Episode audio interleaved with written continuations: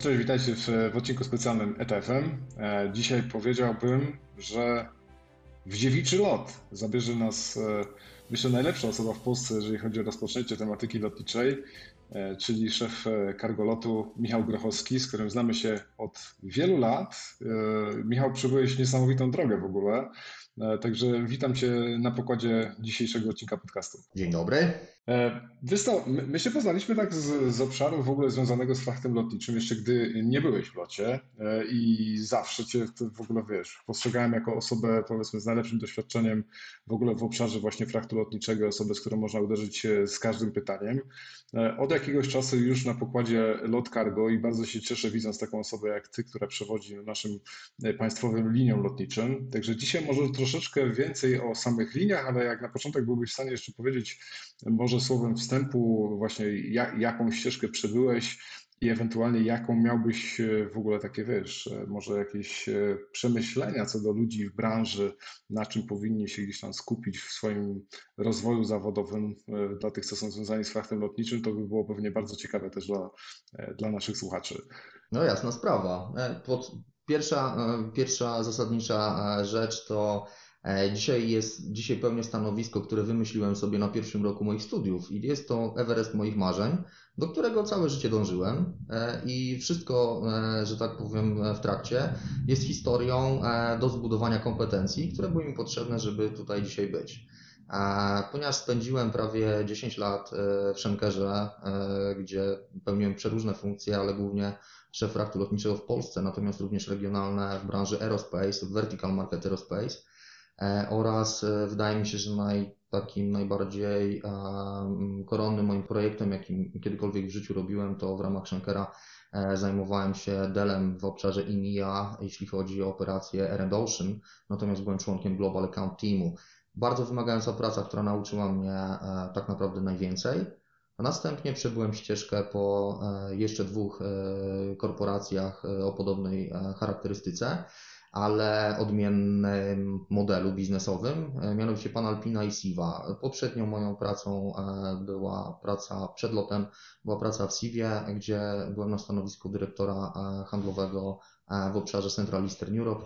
W tamtej firmie zdefiniowanego jako obszar od Szwajcarii po Rumunię, więc niezupełnie był to Central Eastern Europe e, w rozumieniu takim bardzo klasycznym, e, ponieważ Szwajcarię nikt inny tak nie klasyfikuje, no ale rzeczywiście tak było. W momencie, kiedy pojawiła się taka szansa, że, że LOT rekrutował na stanowisko dyrektora, nie miałem żadnych wątpliwości, że kompetencyjnie jestem w stanie podołać temu. No i tak jak widzimy po statystykach chyba jednak się udaje, ale to pozostawię ocenie innych.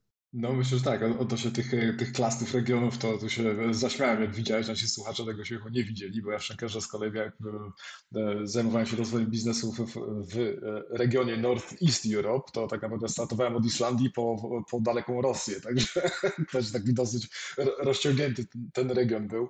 No dobra, ale wracając do lotu. E, e, jak Twoim zdaniem lot cargo w ciągu gdzieś tam ostatnich kilku lat zmienił swoją pozycję konkurencyjną w naszym regionie, w, właśnie w Central Eastern Europe, no i może nie wiem, jaki to jest ten region w tej chwili, bo już tak zaczęliśmy, że to nigdy nie wiadomo, także... To jest bardzo dobre pytanie, natomiast postaram się jednak e, skonsolidować odpowiedź. Mogę, e, mogę odpowiadać e, w perspektywie ostatnich czterech lat, czyli w perspektywie mojego dyrektorowania. Natomiast mm, zdecydowanie postawiłem przed naszym zespołem mm, pewną wizję i misję, którą to jest zajęcie pozycji lidera Central Eastern Europe. Dzisiaj, e, dzisiaj, mamy, e, dzisiaj mamy taką sytuację, w której zajmujemy e, piąte miejsce w mm, Central Eastern Europe, definiowanym przez World ACD, czyli takiego dostawcę narzędzi Business Intelligence w lotnictwie. Zajmujemy piąte miejsce w Central Eastern Europe w imporcie i w eksporcie. E, co jest bardzo dużym sukcesem. Wydaje mi się, że startowaliśmy z pozycji około 10, około 10 albo nawet dalej. W Polsce jesteśmy numerem jeden w eksporcie, natomiast ostatnie statystyki pokazały nam również, e, te, które obserwuję po październiku, e, że na przykład mamy z Indii do całej Europy piąte miejsce w rankingu w ramach linii lotniczych cargo realizujących swoje, swoje operacje według listów AWB. Z Korei Południowej do Europy mamy dziewiąte miejsce. z Europy do, z Europy do Indii dziesiąte. Bardzo ciekawe są statystyki niemieckie, bo Middle East and South Asia do Niemiec mamy miejsce numer 8, Middle East and South Asia do Europy mamy miejsce numer 10 e, i e, Eastern Europe e, w eksporcie e, piąte, tak jak powiedziałem. E, I tu jest tak, jak definiowane jest, e, jak definiowane jest e, e, Eastern Europe jako takie przez World ACD, bo oni tak, tak to nazywają. E, To są kraje wyszehradzkie, grupy wyszehradzkiej, plus e, Rumunia, e, Bułgaria i Mołdawia. To są takie kraje, które oni klasyfikują jako Eastern Europe. Także myślę, że bardzo, e, bardzo fajnie e, to wygląda. My bardzo konsekwentnie zresztą realizujemy naszą politykę. Mm, Niezmiennie e, chcemy być na pozycji lidera w Polsce i to jest e, jasne. Natomiast nasze apetyty mm, do, do, do bycia liderem e, Central Eastern Europe absolutnie e, są e, konsekwentnie realizowane i myślę, że piąte miejsce w konfiguracji takiej, gdzie mamy za konkurentów również linie e, e, to naprawdę świetny wynik obecny. Mhm.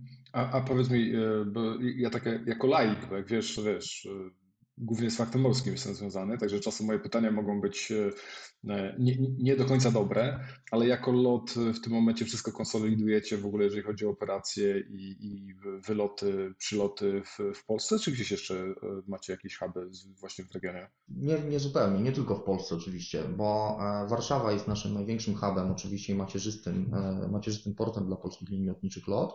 Natomiast e, my jesteśmy wszędzie tam, gdzie, mm, gdzie latają nasze sze- samoloty szerokokadłubowe.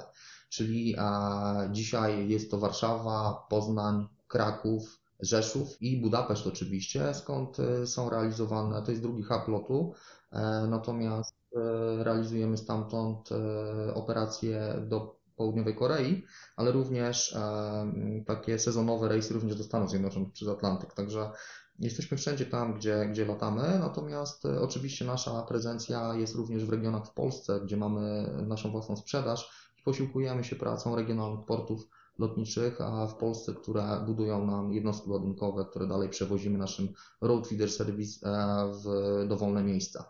Ta pandemia, mm, w nawiązaniu do tego pytania, ta pandemia na przykład zmieniła o tyle naszą pracę, że a biorąc pod uwagę wielkość naszych linii lotniczych, które są no, średnie w Europie co najwyżej, to nie ma się co oszukiwać, e, mm, pozwalają nam być bardzo, bardzo elastycznymi.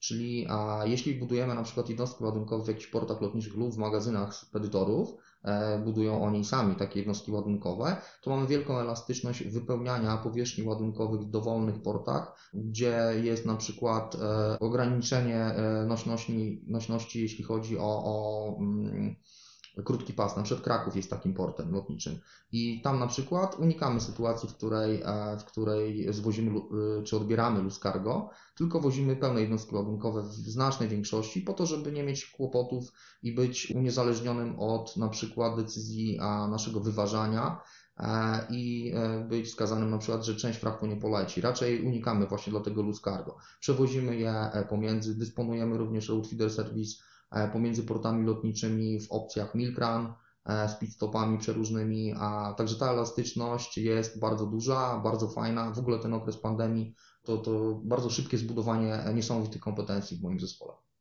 No, no właśnie, bo to wy- wyzwania niesamowite, no bo jako przewoźnik, no głównie pasażerski, no to e, e, przedpandemicznie realizowaliście głównie mm, ładunki, które gdzieś latały właśnie wraz z pasażerami pod pokładem. Tak, Jak to się zmieniło po, że tak powiem, zastopowaniu właśnie tych lotów pasażerskich i, i tym, gdzie jesteśmy dzisiaj cały czas, no bo one jeszcze nie wróciły, że myślę, do normalności przedpandemicznej. no zgadza się, nie wrócimy, natomiast e, mm, rozpoczęliśmy taką pracę z rejsami all cargo, czyli bez pasażerów, a jeszcze w marcu 2019 roku z kluczowym takim koronnym naszym projektem e, Cargo dla Polski, gdzie realizowaliśmy transport Personal Protective Equipment e, dla, e, nie tylko dla Polski, ale też dla, dla rządów litewskiego, estońskiego, węgierskiego, słowackiego. Przeróżne, przeróżne agencje rządowe i kraje były w to zaangażowane. Natomiast dzisiaj mamy taką sytuację, w której codziennie realizujemy takie rejsy. I mamy połączenia, które są e, full cargowe, włącznie z operacjami transportu na fotelach. E, nasza siatka dzisiaj regularna to jest w tej formule to jest trzy rejsy do New Delhi, a z Warszawy dwa rejsy do Bombaju i dwa rejsy do Pekinu plus oczywiście czartery, plus pojedyncze, e, pojedyncze rejsy, e, które realizujemy e, w takiej sytuacji, jeśli w ogóle dowiemy się, że jakikolwiek samolot szerokokadłubowy jest wolny, to utylizujemy go właśnie w ten sposób. Mhm. Jeśli jakikolwiek samolot jest wolny na siatce, to go po prostu angażujemy w ten sposób. Warto podkreślić, że każdy z naszych rejsów jest rentowny co najmniej do kosztów zmiennych. Obecnie w grudniu, kiedy stawki są wyjątkowo wysokie i jest bardzo, duża, e, bardzo duży popyt na, na, mm, na po prostu na transport lotniczy, a bardzo niewielka podaż, to również koszty DOC, czyli Direct Operating Cost są spełnione. Także lot cargo wstydu nie przynosi narodowemu przewoźnikowi, jeśli chodzi o, o realizację celów biznesowych. To, to, to na pewno, wiesz, tak y, z tego co ja nawet z zasłyszenia, no bo nie śledzę tych wszystkich informacji tak na bieżąco, jeżeli chodzi o fracht lotniczy, no to właściwie przez ten ostatni rok y, cargo to, to jedyne przychody wielu linii. Nie jedyne oczywiście, bo, bo LOT ma wielkie sukcesy przede wszystkim w transporcie turystów, w różne ciekawe wakacyjne miejsca. To też wymusiło na liniach lotniczych pewne, nie tylko na naszych, e, no pewne zmiany, które, które musiały takie typowe czartery, tak? Wakacyjne. Tak, tak, czartery wakacyjne jest ich bardzo dużo, a jest ich bardzo dużo i my również jako cargo, bo to jest ciekawe, my też korzystamy z takich czarterów wakacyjnych, a tam gdzie tylko możemy, na przykład e, takie rejsy do Meksyku, do Cancun, który jest wybitnie wakacyjną destynacją, realizujemy w ten sposób, że wielki potencjał, który ma trasa do Mexico City. Realizujemy w ten sposób, że lądujemy w Cancun, a do Mexico City e, dalej transportujemy e, samochodami nasze cargo. A podobnie rzecz ma się na przykład w tej chwili z Dominikaną, gdzie lecimy na Dominikanę, gdzie są piękne plaże i drinki. Natomiast nasze cargo leci na Dominikanę, natomiast dalej na podstawie umów interline'owych z innymi liniami lotniczymi transportujemy nasze cargo do Stanów Zjednoczonych chociażby. Wow, to, to, to jest niesamowite, powiem Ci szczerze, takie dostosowanie się do tych warunków, które no, z jednej strony e, są gdzieś już nadane Tobie, nie? no bo z jednej strony to planowanie powiedzmy tych zmian w siatce połączeń, a drugie to budzisz się w nowej rzeczywistości, te typowe pasażerskie, gdzieś tam biznesowe połączenia przez całe lata, nagle latają tylko turyści, tylko w wyznaczone miejsce. Jak to wszystko połączyć, nie? Coś nieprawdopodobnego. Mam takie szczęście i przywilej zarządzania grupą niesamowicie utalentowanych ludzi, którzy e, ten e, nasz kierunek bardzo dobrze czytają i realizują. Także myślę, że myślę, że to jest największa siła tutaj naszego zespołu. Mhm. A odczuliście całkiem, nie wiem, z miesiąc temu, jak zostały otwarte połączenia do Stanów, jakiś wzrost właśnie możliwości przewozowych, tak z dnia na dzień, czy Myślę, że nie, to, to, to, to jest trochę za wcześnie. Odczuliśmy na przykład, to jest taka ciekawostka, odczuliśmy na przykład taką sytuację, w której rejsy do Stanów Zjednoczonych te w, pierwszym, w pierwszych dwóch tygodniach, zresztą ta sytuacja ma miejsce dopiero trzy tygodnie. Mhm. Mieliśmy bardzo, nie, nie wiem czy teraz to tak wygląda, ale chyba, chyba jednak tak. Jest to bardzo niezbilansowany ruch, co znaczy jest bardzo dużo pasażerów do Stanów Zjednoczonych, a w drugą stronę jest mniej.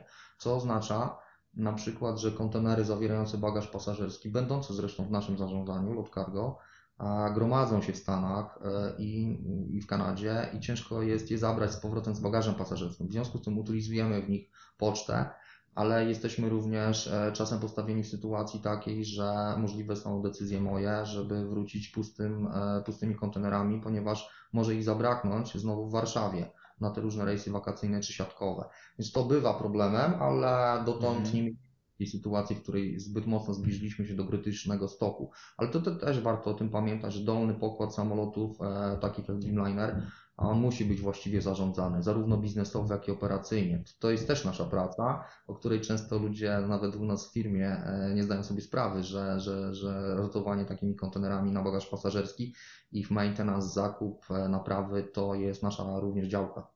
No ja myślę, że słu- słuchaczom tym związanych z faktem morskim e, e, obrót kontenerami jest dużo bliższy i, i związane z tym wyzwania, które na przestrzeni ostatniego roku widzieliśmy przeogromne, bo raz brakowało przestrzeni, raz brakowało kontenerów, e, potem coś innego się zepsuło, także to, jest ta rzeczywistość, bym powiedział, związana z tym chyba transportem międzykontynentalnym w tej chwili po prostu dotykająca każdy możliwy obszar. E, No a powiedz, a tak jeżeli, jeżeli chodzi o takie jeszcze powiedzmy bardziej planowane zmiany, które gdzieś tam e, w najbliższym czasie spodziewacie się wprowadzić, jeżeli chodzi o siatkę połączeń, to ma, macie coś na celowniku związanego gdzieś tam, nie wiem, z Azją, ze Stanami czy z innymi kierunkami? Tak, tak, tak. Wkrótce odpalamy, e, w przyszłym tygodniu odpalamy Sri Lankę, e, loty do Colombo. To oczywiście jest też związane z pewnym ruchem turystycznym, natomiast my mieliśmy zawsze bardzo dobre, e, bardzo dobre mm, wyniki na tej trasie i teraz też nie będzie inaczej. Rejsów jest aż, aż trzy w tygodniu, w związku z tym myślę, że e, myślę, że import, a szczególnie e, branży textile, będzie bardzo poważny. Ja ostatnio, jak kupowałem ubrania, to ku mojemu zaskoczeniu e, zobaczyłem, że na większości metek, które próbowałem e, gdzieś tam wziąć do ręki, było Made in Sri Lanka. E, I, i rzeczywiście, rzeczywiście wszyscy czekają na nasze, na nasze rejsy. Wkrótce również, też to jest perspektywa tygodnia, odpalamy Miami, gdzie również jest bardzo, bardzo duży potencjał.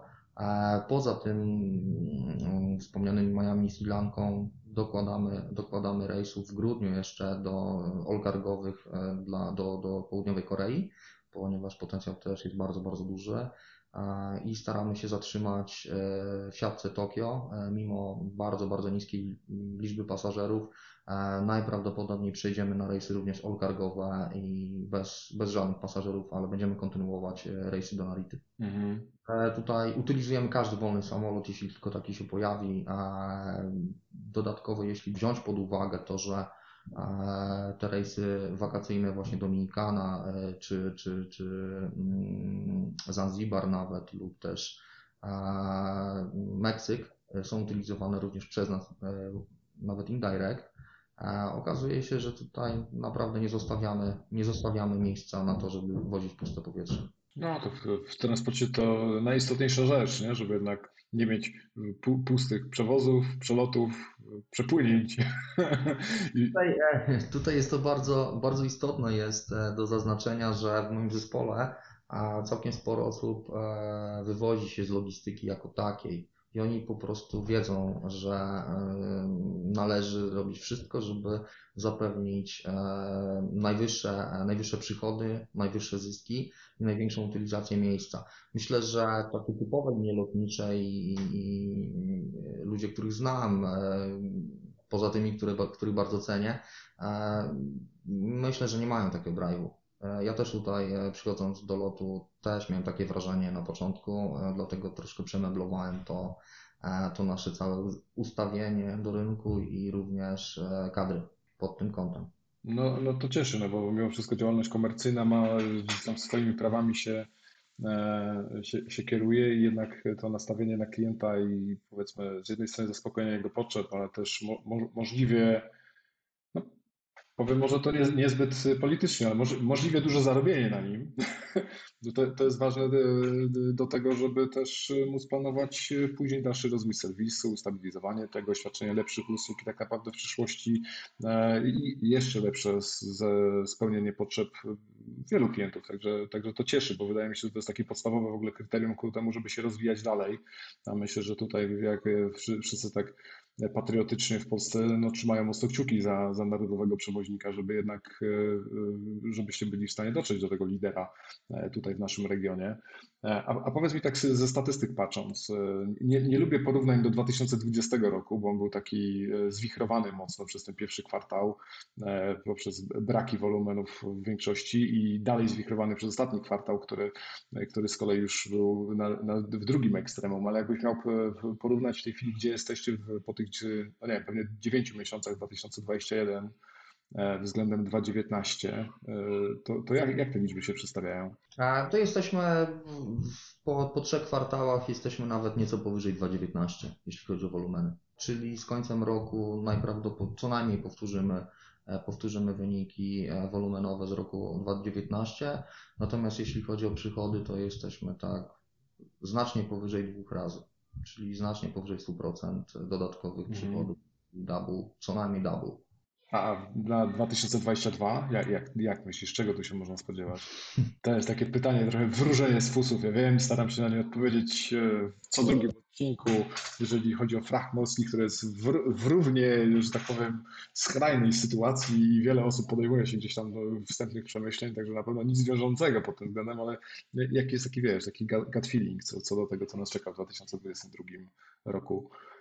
Ja może powiem w ten sposób, że z jednej strony mamy swój cel, e, którym jest e, zbieranie kapitału na mm, okres popandemiczny. E, Tym zbieraniem kapitału jest nasza polityka pracy z dużymi spedytorami, którzy zwyczajowo w normalnych czasach przedpandemicznych przede wszystkim preferowali swoje duże konsolidacje do hubów europejskich typu Frankfurt, Amsterdam. E, mm, Naszym celem, który zresztą realizowany jest fenomenalnie, jest e, wchodzenie w relacje i w duże biznesy strategicznie dla naszych dużych klientów, tak żeby te huby jednak ominąć i e, skupić uwagę na portach, które my reprezentujemy direct. A to działa, to nigdy nie miało szansy zdarzyć. Ja myślę, że w tym kontekście pandemia pozwoliła nam zyskać nawet do 10 lat, żeby, taki, żeby takie cele spełniać. Będziemy je kontynuować w roku przyszłym. E, Jeśli mm, e, ten przyszły rok nie będzie, nie będzie e, skręcał w stronę wybitnie czarterów wakacyjnych, tylko LOT będzie próbował jednak odbudować swoją siatkę tą sprzed pandemii, e, na co się zresztą zanosi, natomiast nie zależy to ode mnie, tylko od biura siatki, które zawsze w liniach lotniczych jest najważniejszym biurem, to myślę, że będziemy chcieli e, powtarzać system, e, przepraszam, e, wyniki komercyjne z tego roku, który teraz się kończy. Wszędzie tam, gdzie nie będzie można obsługiwać pasażerów, a myślę, że e, raczej należy się spodziewać, że chińskie e, destynacje, chińskie relacje będą e, na podobnym poziomie co najmniej do połowy roku, jeśli nie dłużej. Będziemy operować w takiej formule jak teraz, czyli roll cargo. My mamy własny zespół e, w Chinach, e, własnych ludzi, którzy e, bardzo dobrze rozumieją e, naszą politykę, naszą strategię, fenomenalnie ją wykonują. Tutaj nie ma żadnych wątpliwości, że e, ten kierunek jest właściwy, daje komfort zarówno sprzedaży, jak i operacjom. E, Także mm, myślę, że powtórzymy to, co teraz e, mamy w roku 2021, natomiast będziemy skupiać się dalej na e, utrwalaniu tej pracy, żeby zyskać, zyskać regularny biznes, który jest realizowany poza głównymi hubami europejskimi, czyli coś, co jest dla nas niekorzystne. Będziemy nad tym pracować, mamy bardzo dobre wyniki z największymi spedytorami świata. E, Potwierdziliśmy naszą dobrą jakość i zaufanie. E, To jest coś, co jest e, wynikiem tego roku. Także, także bardzo się cieszę z tego. To, to jest bardzo ważne. Również w kontekście CPK-u spodziewam się takiego pytania dalej, natomiast to tak naprawdę jest największy benefit roku 2021, e, że ten kierunek rzeczywiście jest realizowany. No to wiesz, jak już, jak już wywołałeś CPK tutaj jako temat, to, to, to, to się może przejdźmy właśnie do tego. Jak, jakie są oczekiwania z, od strony Lot Cargo, jeżeli chodzi o CPK? E, Tutaj oczekiwania mam oczywiście bardzo duże. E, Zgłaszamy nasze ambicje e, do CPK. Ja w ten projekt bardzo wierzę. Jego założenia są, moim zdaniem, są właściwe, bardzo właściwe. E, Jeśli e, ty, jako e, facet ze sfraktu morskiego, widzisz, co zdarzyło się w Gdańsku, który również kiedyś przecież krytykowano, daliśmy go zbudować obcymi rękami za obcy kapitał. Gdańsk również pokazał, że ma sens, a przecież jeszcze 10 lat temu, nawet 8, e, Rotterdam i Hamburg były kalką właśnie Amsterdamu i Frankfurtu. E, Także ja nie mam żadnych wątpliwości. No oczywiście jest pytanie, jak to zostanie zrealizowane, natomiast e, wierzymy w to, że e, polska gospodarka, która otrzyma możliwość bezpośredniego dostępu do rynków zagranicznych, globalnych, również bardzo na tym zyska, bo to jest logiczne i normalne. Ja widziałem statystyki, które nie są powszechne w Polsce, dotyczące fraktu lotniczego. Nie kupiłem ich ze względu na to, że oczywiście walczymy dzisiaj w locie z tym, żeby nasza linie, nasze linie lotnicze jako takie całe były rentowne jak najszybciej. W związku z tym tutaj na takie mm, e, na takie historie e, ku pokrzepieniu serc. Po prostu na razie nie, nie, ma, nie, nie ma uzasadnienia, żeby wydawać pieniądze. Natomiast polski rynek e, cargo e, lotniczego, e, takiego e, jatowskiego, takiego, które realizują normalne linie lotnicze, nie żadni kurierzy, którzy często są niestety przez e, ludzi, którzy się na tym biznesie nie znają, e, wrzucani do jednego worka. E, Jest reprezentowany na poziomie 400 tysięcy ton, czyli 4 razy większych. Myślę, że nawet jest e, to 5 razy więcej, jeśli by uznać, że, e, że wszelki frakt, który nie jest notowany przez Izbę Celną Polską, a, a taki jest i jest go bardzo dużo, również wchodzi w potencjał rynku. To jest go 5 razy więcej. Mogę powiedzieć, że potencjał rynku Central Eastern Europe jako takiego, e, chociażby mierzonego przez naszych przyjaciół z Węgier, e, mają bardzo fajne inwestycje w tej chwili swoje, e, swoje lotnisko w ramach branży cargo, jest przez nich szacowany na 1,5 miliona ton, a 1,5 miliona ton to jest niewiele mniej niż cały Frankfurt robi, bo Frankfurt w swoich naj, najlepszych latach przerabiał 2,4 miliona ton, więc to nie jest duża odległość. To jest, to, to jest mniej więcej potencjał Amsterdamu. Oczywiście, każdy potencjał ma to do siebie, że nie da się go zutylizować w 100%, natomiast ten potencjał jest tutaj gigantyczny. Ale taką ciekawostkę też powiem, że e, spojrzę w tej chwili w e, statystyki po 10 miesiącach World ACD w tonokilometrach i powiem tak, lot cargo 75,2% e, wzrostu rok do roku, cały świat e, procent 17. I co to znaczy? Co to znaczy? To znaczy, że e, To już, na, na, to, już nawet, no, to już nawet te 17 brzmi dużo, nie? Jeżeli chodzi o cały świat, ale te 70, no to, to, już, to już brzmi jak w ogóle jakaś inna galaktyka. To prawda, natomiast y, to znaczy, że po pierwsze zwiększyliśmy swój wolumen, ale to są tonokilometry, tak? Czyli iloczyn, zwykły, prosty iloczyn e, wolumenu i odległości. To też znaczy, że my się staliśmy też, e, zresztą intencjonalnie, bardzo poważną linią tranzytową, co jest też bardzo korzystne. Tak, czyli odległości, w jakich transportujemy cargo pomiędzy kontynentami, pomiędzy regiona- regionami się zwiększyły. I to jest bardzo cieszące. My mamy nad tym pełną kontrolę. Te wszystkie elementy są bardzo fajnie skompensowane finansowo e, i przynoszą nam bardzo, e, bardzo, dobry, e, bardzo, bardzo dobry rezultat.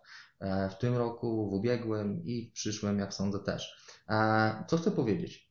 To to, że wymieniając potencjał rynku e, w kontekście CPEC-u na 1,5 miliona ton, rynku tego Central, Central Eastern Europe, którym też będziemy musieli się przecież z Węgrami podzielić, mm, to chciałem powiedzieć, że na dzisiaj nasz pipeline jest dwukrotnie większy niż możliwości przewozowe, ten pipeline stuprocentowy, chociażby w ruchu trans, e, transkontynentalnym z Azji na przykład do Stanów Zjednoczonych i w drugą stronę. W związku z tym e, moja odpowiedź jest taka. CPK nie ma potencjału 1,5 miliona ton, tylko ma potencjał tak na dobrą sprawę nieograniczony. Kwestią pozostaje otwartą, jak ten dodatkowy, jeszcze inny potencjał można zasilić, dlatego że e, wiem, że mm, ci, którzy rysują jakby taki cyrkiel oddziaływania portu lotniczego centralnego, ograniczają się rzeczywiście bardzo intuicyjnie do granicy na Odrze, e, rysują ten cyrkiel nieregularny jako owal i tutaj e, liczą statystyki. Dla mnie ten owal ma 40 tysięcy kilometrów obwodu po równiku i zdecydowanie jesteśmy w stanie e, realizować tutaj poważne operacje i to jest możliwe, absolutnie. E, Oczywiście obowiązkiem jest zutylizowanie i wsparcie e, gospodarki tutaj lokalnej, bo po to to jest, E, ale można na tym porcie lotniczym wygenerować znacznie większe, e, znacznie większe e, obroty i wolumeny niż wskazują e, tylko i wyłącznie native markets. Absolutnie. I to jest jak najbardziej. Tutaj przy okazji też zaznaczę, że przy, przy, przy, mm, przy frakcie lotniczym jako takim i oddziaływaniu na gospodarkę są też takie elementy, które, o których dosyć rzadko ja słyszę. Znaczy ja je często wypowiadam, ale rzadko je słyszę w przestrzeni. Mianowicie e, frakt lotniczy e, stanowi na świecie tylko 1% przewożonych towarów, jeśli chodzi o wolumeny, tak? To jest domena jednak transportu morskiego, drogowego, kolejowego. Natomiast 35% wartości przewozi się samolotami. Co to znaczy?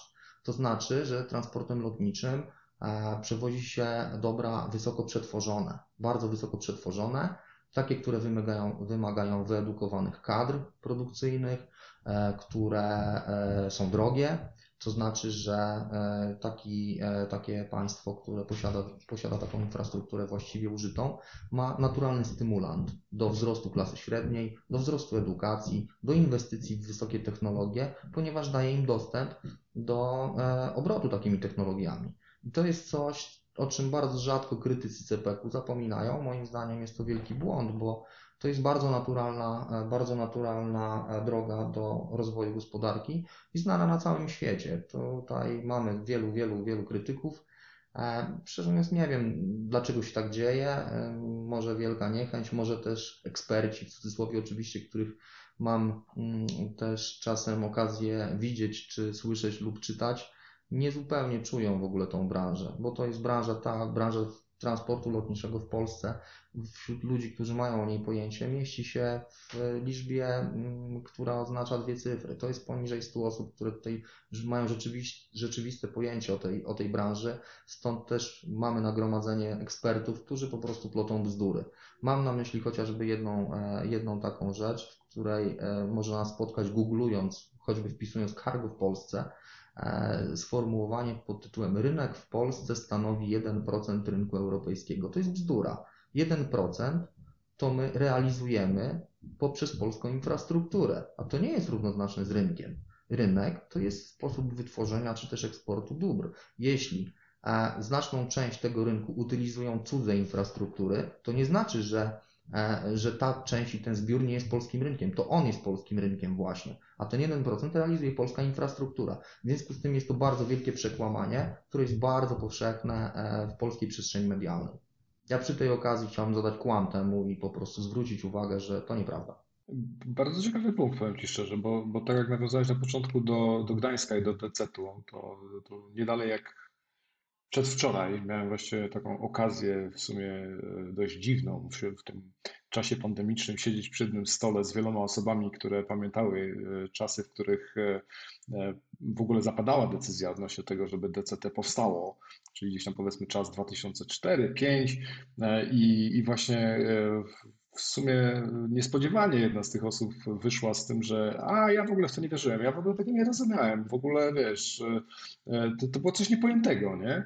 Tak wręcz przyznając się do tego, że ja chyba nie rozumiem powiedzmy tego rynku kontenerowego, no bo pamiętam jak dziś, jak te naście lat temu sobie myślałem, po co ten decet, a się, a się okazało, że no, no Decet pchnął w ogóle to wszystko do przodu, e, patrząc z perspektywy branży, w ogóle wprowadził, wiesz, bezpośrednie serwisy, które od, odmieniły, można by powiedzieć, w ogóle rynek e, e, i przewidywanie, kiedy towar będzie gdzieś na produkcję, do dystrybucji, dając przestrzeń do temu, żeby też Polska się rozwijała w kilku różnych innych obszarach i, i, i to mi trochę przypomina tą sytuację, o której ty teraz mówisz. Co, co do rynku to, to chyba jest takie już e, często spotykane, nie? że dopóki nie wierzysz w to, że jesteśmy w stanie coś obsługiwać, to, e, to, to tak naprawdę nie dostrzegasz tego, że faktycznie, nie wiem, ładunki z Francji mogłyby równie wylatywać e, z Warszawy do, na Daleki Wschód, nie? że to w tą stronę ten ciąg ładunkowy mógłby iść, zamiast nie wiem, się gdzieś tam e, cofać co, co niektórych krajów na zachód przed powrotem do, e, na, na wschód jako jeden z przykładów tak naprawdę. Także e, fajnie, że podnosisz ten temat, bo, bo, bo też się zgadzam z tym. Ja ci nawet chciałem uzupełnić, że w roku ubiegłym, którego staraliśmy się tutaj uniknąć, mieliśmy takie statystyki, w których lot cargo był klasyfikowany w pierwszej dziesiątce przewoźników w eksporcie z Niemiec do północnej Ameryki, żeby było ciekawie. No nie, no to, to, to już dziwne. Chyba, że bardzo wschodnich Niemiec. To znaczy właśnie, wiesz to, przy tej okazji powiem Ci tak, nie zupełnie, ale to jest dobry punkt, dlatego że e, Mieliśmy, e, mieliśmy w realizacji bardzo poważne kontrakty z dużymi, największymi spedytorami, zresztą nadal je kontynuujemy. I to jest taka ciekawostka. Odbierając cargo z Niemiec, skonsolidowane, zbudowane na paletach, to cargo zawierało w sobie konsolidacje polskie, czyli Polacy wywieźli, e, znalazło się w Niemczech i my bierzemy z Niemiec. Czy ma to relację z polską statystyką? Nie. Czyli jesteśmy e, super w Niemczech, a w Polsce nie. W Pol z polskiej statystyki to zginęło. E, I tego typu historie są powszechne. Natomiast ja jeszcze chciałem nawiązać do tego Gdańska i tego przykładu, E, bardzo ciekawą taką, e, bardzo ciekawą taką uwagę z mojej strony, mianowicie matematyczną i ekonomiczną. Jeśli e, Gdańsk spowodował e, bardzo duży wzrost e, technicznie w statystykach ładunków i był to wzrost setek procent z roku na rok i w kolejnych latach, to czy ci wszyscy eksperci w cudzysłowie mają, mają pojęcie, że polski rynek, czy też polska gospodarka nie wzrosła setki procent, tylko wzrosła tych 5, 6, 7 w najlepszych czasach? To nie jest taka relacja. W lotniczym transporcie, który jest korespondencyjnym bardzo z morskim, jest dokładnie identyczna sytuacja. Tutaj żadnych wątpliwości mieć nie można. No, w, morskim jest pod, podobny, bym powiedział, w tej chwili e, postrzeganie tego portu zewnętrznego w Gdyni, który gdzieś tam na planach się pojawił i też wiele osób e, e, neguje sens istnienia. Jedni wierzą, że powstanie, inni twierdzą, że nie ma szansy, żeby powstał, także, tak, także pod tym względem bardzo chyba podobna sytuacja jak, e, jak CPK. Ale wracając do samego lotu, wy swego czasu zainwestowaliście dosyć mocno, tak patrząc z perspektywy obsługi produktów, jakim była farma co, co wydawało się w ogóle, no dzisiaj patrząc z perspektywy czasu, to wydawał się strzał w dziesiątkę, no bo to miało miejsce przed pandemią, e, z tego co pamiętam. E, z kolei sama pandemia też, e, można powiedzieć, mocno zbudowała ten rynek jeszcze bardziej w stosunku do tego, co, co było wcześniej. To jest trochę moje przypuszczenie, ale tak sobie to wyobrażam. A powiedz mi, co dalej? Widzicie jeszcze jakieś obszary takie produktowe wewnątrz, wewnątrz cargo, w których lot miałby szansę gdzieś się dalej wyspecjalizować, żeby, żeby jakąś konkretną niszę gdzieś tam mocniej przeatakować? Zdecydowanie. Wczoraj zakończyłem zapoznawanie wszystkich pracowników. E, wczoraj miałem e, nasze, na, nasz zespół z Chin jako ostatni zapoznawałem ich z, z naszą strategią na kolejne lata, cztery kolejne lata, 22-25, w których bardzo jasno mamy określony harmonogram, w jakiego rodzaju specjalistykę również idziemy. Więc w przyszłym roku oczywiście będziemy starać się utrzymać certyfikat CIV Pharma. Przy okazji pochwalę nasz zespół, że jesteśmy mm, jedną z najmniejszych linii lotniczych, które uzyskały taki, taki certyfikat kompetencji. Natomiast jesteśmy linią lotniczą na planecie Ziemia najszybciej uzyskującą taki certyfikat, a jest to Everest absolutnie kompetencji w transporcie lotniczym. W kolejnych krokach e, zdecydowanie w takiej linii Life Animals, CIV, e, czyli e, najwyższy certyfikat IATA w Life Animals. Następnie w roku 2025 mamy ochotę również taki certyfikat zdobyć w kontekście perishables, czyli dóbr łatwo psujących. I to jest oczywiście, nasza strategia jest związana z rozwojem w kierunku CPK-u, w kierunku posiadania kompetencji ważnych e, w kontekście transportu lotniczego w dużej skali i absolutnie tutaj jesteśmy w linii. E, dobrą historią jest CID Pharma, e, ten certyfikat. On jest i był nie improwizacją, tylko absolutnie strategiczną decyzją, taką jak w tej chwili wymieniam, czy Life Animals, czy Perishables. On był w linii, niezależnie od wszystkiego, był, wydarzyłby się e, i wydarza się. Dzisiaj mamy bardzo poważne, bardzo poważne przychody z tego tytułu. Jesteśmy też znani na rynku z tego, że umiemy, e, umiemy robić takie najtrudniejsze, mm, najtrudniejsze frakty. E, także, także zdecydowanie tak.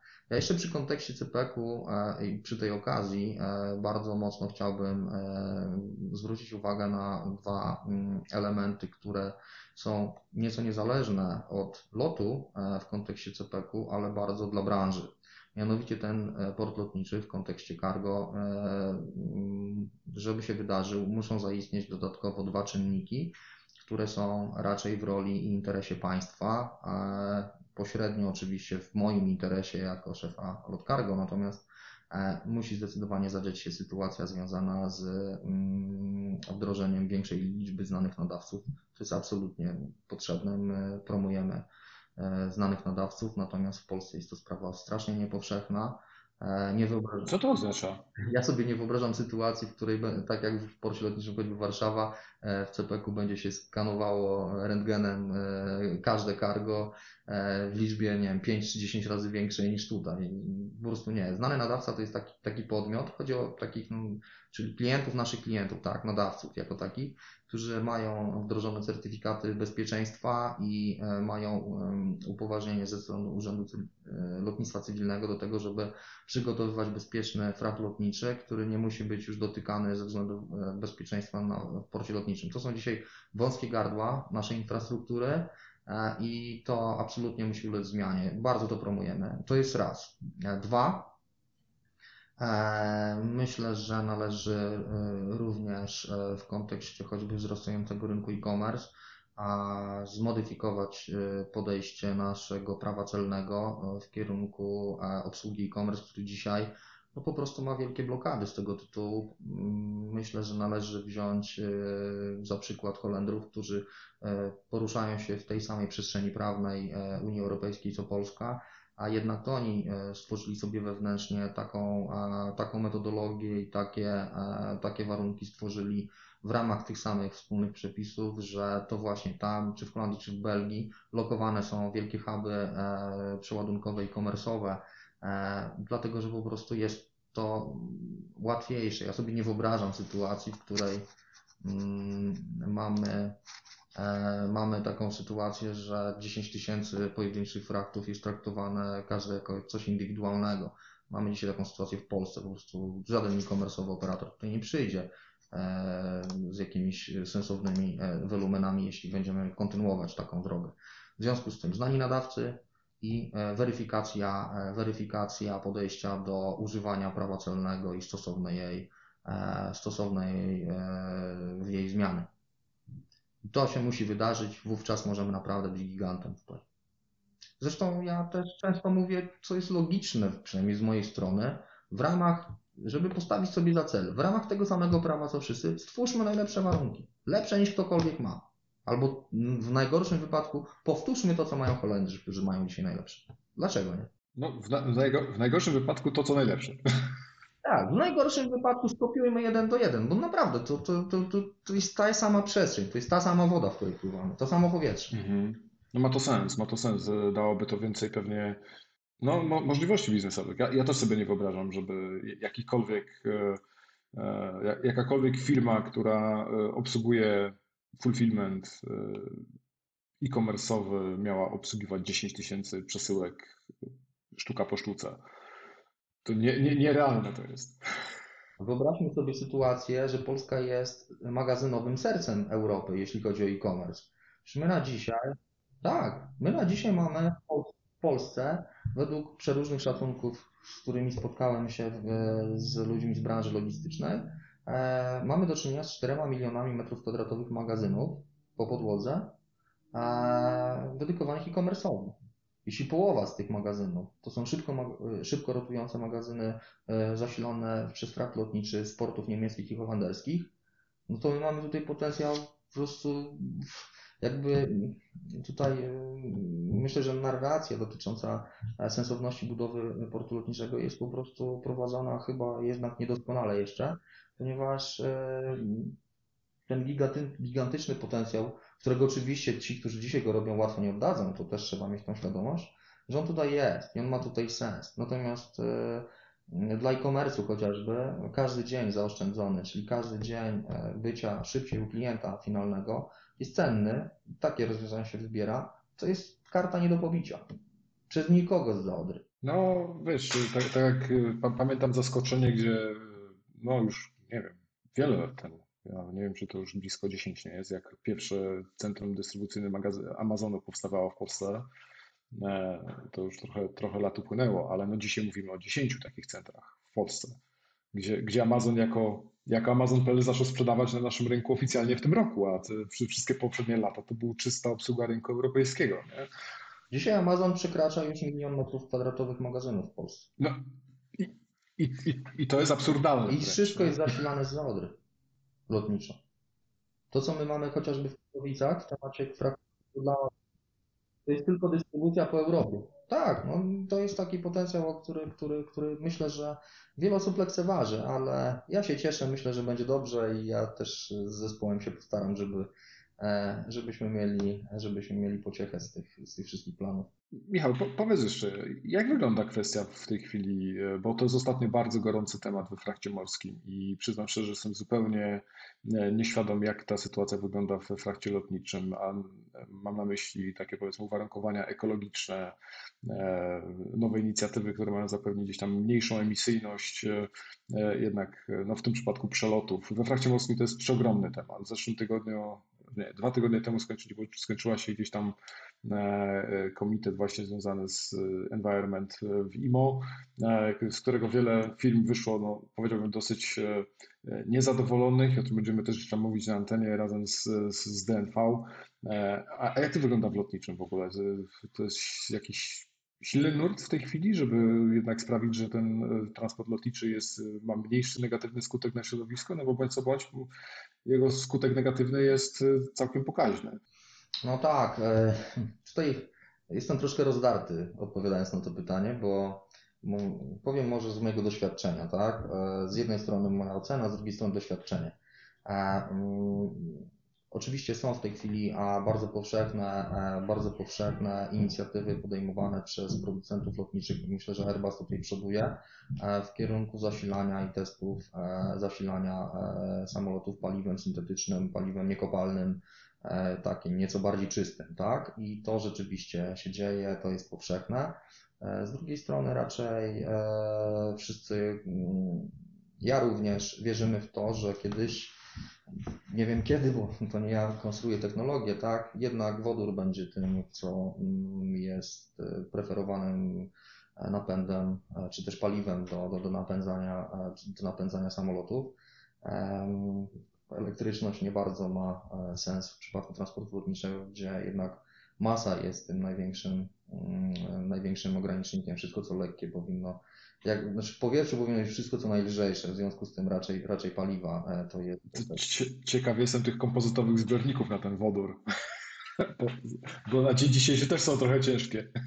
W przypadku wodoru właśnie kłopot polega na tym, e, to taką ciekawostkę sprzedam e, może, w przypadku wodoru kłopot cały polega na magazynowaniu go, ponieważ wodór, e, jego cząstka to jest najmniejsza cząstka, jaką w ogóle związki chemiczne mogą mieć, to, to bardzo trudno jest zbudować szczelny, stosunkowo szczelny zbiornik do przechowywania, to znaczy on nigdy nie będzie szczelny, on może być tylko e, fizycznie nie będzie nigdy szczelny, może być po prostu na tyle szczelny, żeby tego wodoru e, ubywało tak mało, żeby nie spowodował zagrożenia wybuchu i, i, kolejnego cepelina, e, takiego jak Hindenburg kiedyś, e, który właśnie spłonął, bo był e, zasilany wodorem, znaczy za- zasilany, no, jego wyporność była budowana wodorem, tak wypełnianiem wodoru.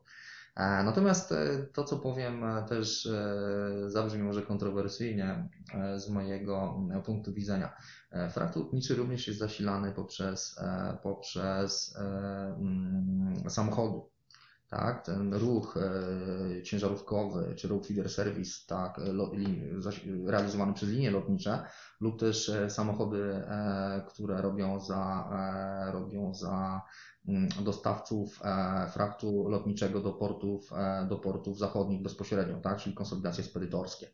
No jeśli weźmiemy pod uwagę ten mój przykład, który podałem, że my odbieramy na przykład z Niemiec albo z Holandii coś, co tam wcześniej pojechało samochodem, czyli spalono ileś litrów paliwa, zużyto opony i w ogóle no, wpływ na środowisko jest bezpośrednio znaczny i my zabieramy to z powrotem stamtąd, czyli ślad węglowy jest długi. E, W tym samym czasie firmy, które są naszymi klientami, deklarują wielką ekologię w temacie marketingu, to ja mówię hipokryzja, drodzy Państwo, hipokryzja. W związku z tym liczę, nie wiem na ile, e, nie wiem na ile i kiedy będzie to możliwe, że skracanie tej, tej drogi całego, e, całego łańcucha dostaw e, w ramach transportu lotniczego będzie odbywało się również w optymalnych, e, w optymalnych warunkach po najkró- najkrótszej drodze i będą wybierane połączenia bezpośrednie.